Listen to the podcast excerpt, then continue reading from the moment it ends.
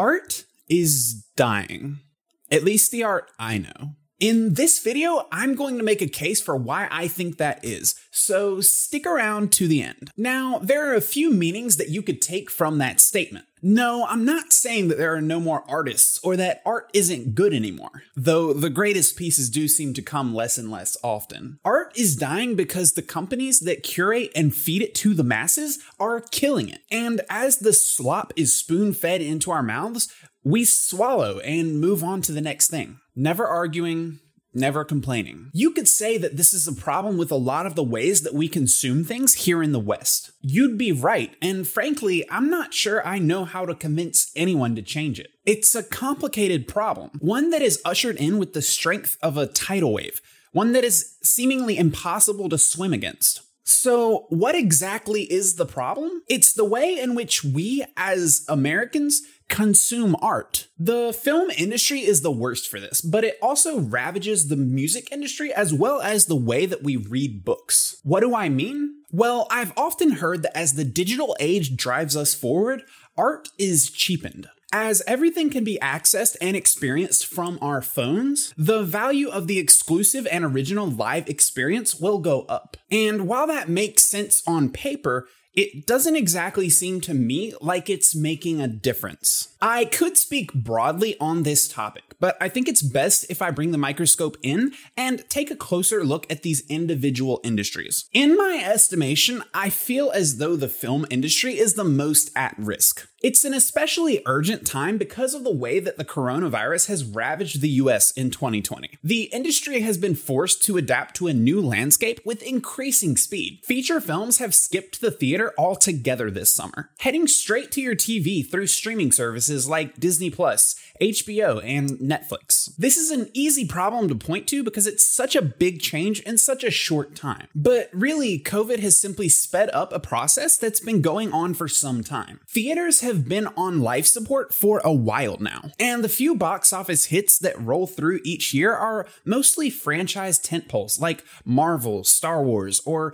remakes of past hits. But the thing is, I don't think that people are less interested in watching movies. Streaming services like Netflix rake in users, and I find that the preferred way to spend free time among many of my friends is to watch TV. Episodic TV shows are bigger than they've ever been, so why are theaters suffering? It could be that casual viewers are less keen to spend their hard earned money on tickets and overpriced popcorn, which is a valid excuse for avoiding the outing, but it's still not healthy for art. The truth is, the home viewing experience will never overtake the theater experience, and it has to do with attention. We've already seen the landscape shifting in popular movies even years before Netflix was even around. Attention spans have been getting shorter and shorter, even as we look back and wonder how a movie like Gone with the Wind, with a 3 hour and 58 minute runtime, managed to rake in box office cash as well as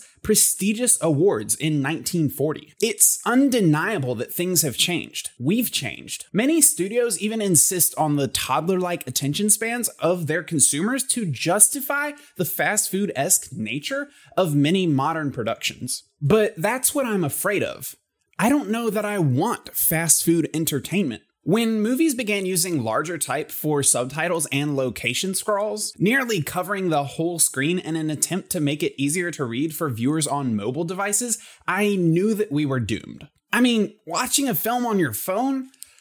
Really? A great majority of viewers would rather stay home, turning on the TV and flipping through Netflix than going out to experience a feature film. We would rather casually watch movies in the background while we scroll through the social media on our phone, periodically looking up during the exciting bits. I know this because despite how I hate it, I'm susceptible to this as well. It's so easy to do. That's why I think it's important to go out of your way to fight it by going out to the theater, inviting your friends over for a movie night, investing in better visual and sound technology to enhance the experience. I'm not hating on those that don't enjoy the theater experience or can't afford it, though I really do wish more people did. What I am saying is that the passive experience of art is the death of something vital, something that matters. The things that are worth experiencing worth thinking about are often those that require investment and attention. They're things meant to be shared as a community. We see similar things pervade the music industry in the way that albums don't really last the way they used to.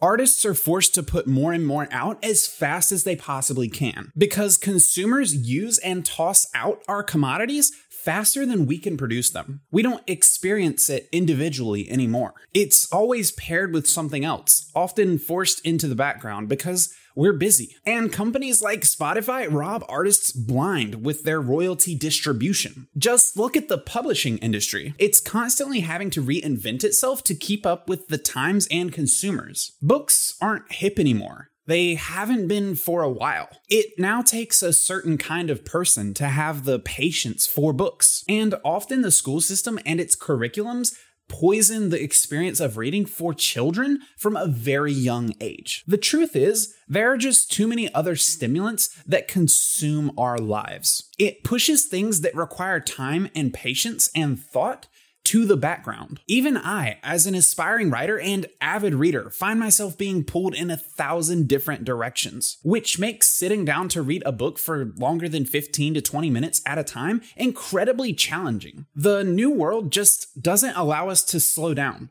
to stop and smell the flowers, to think about that movie or read that book or invest the mental energy necessary to fully appreciate something completely new. It takes a concerted effort. You have to go against the grain. But if we don't make that effort, art as we know it will continue to decline and cheapen itself. This might be a depressing piece because I'm making it seem hopeless, but the least we can do is try. It's about slowing down and smelling the flowers.